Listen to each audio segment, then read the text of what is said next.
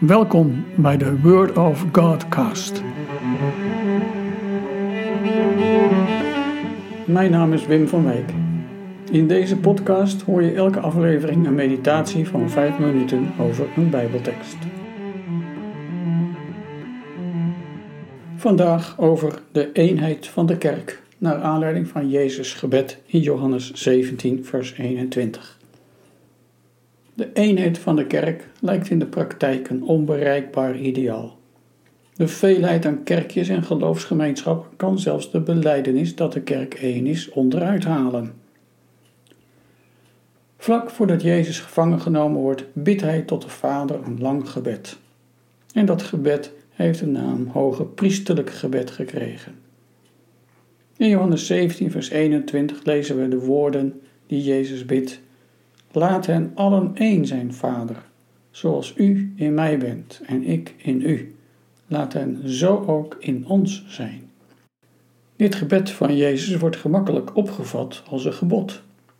Jezus bidt dat de gelovigen één zijn. Wij zien dat de gelovigen verdeeld zijn en daarom moeten wij zorgen dat die eenheid er komt. Ik stel jou de vraag: doen wij daarmee recht aan Jezus' gebed als een gebed. Doen we daarmee recht aan het unieke van dit gebed van de zoon tot de vader.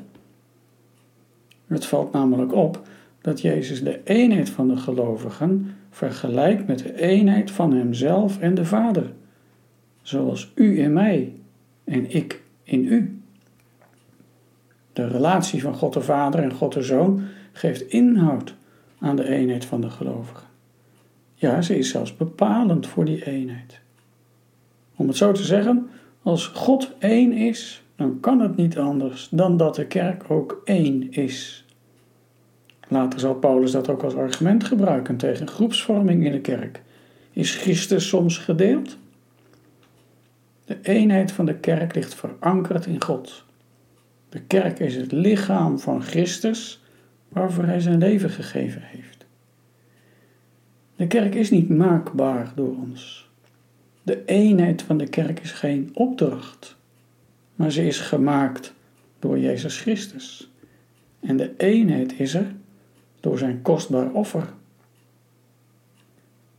Scheuringen en verdeeldheid zijn daardoor niet minder erg. Integendeel, ze tasten te meer het wezen van de kerk aan. Als de eenheid van de kerk niet het uitgangspunt is, dan wordt wat wij kerk noemen tot een religieuze groep.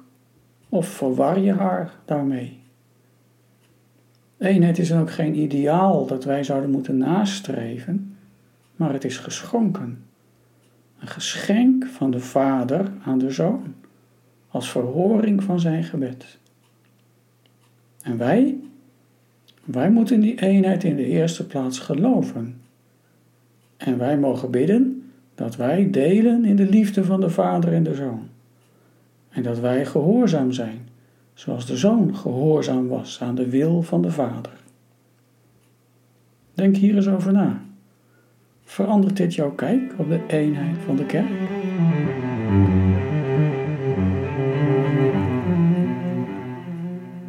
Laten we bidden.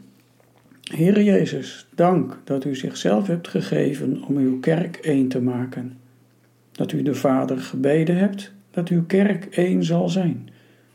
Help mij dat ik geloof dat uw kerk niet afhankelijk is van menselijk handelen, maar maak mij en alle gelovigen bereid om lief te hebben en te gehoorzamen.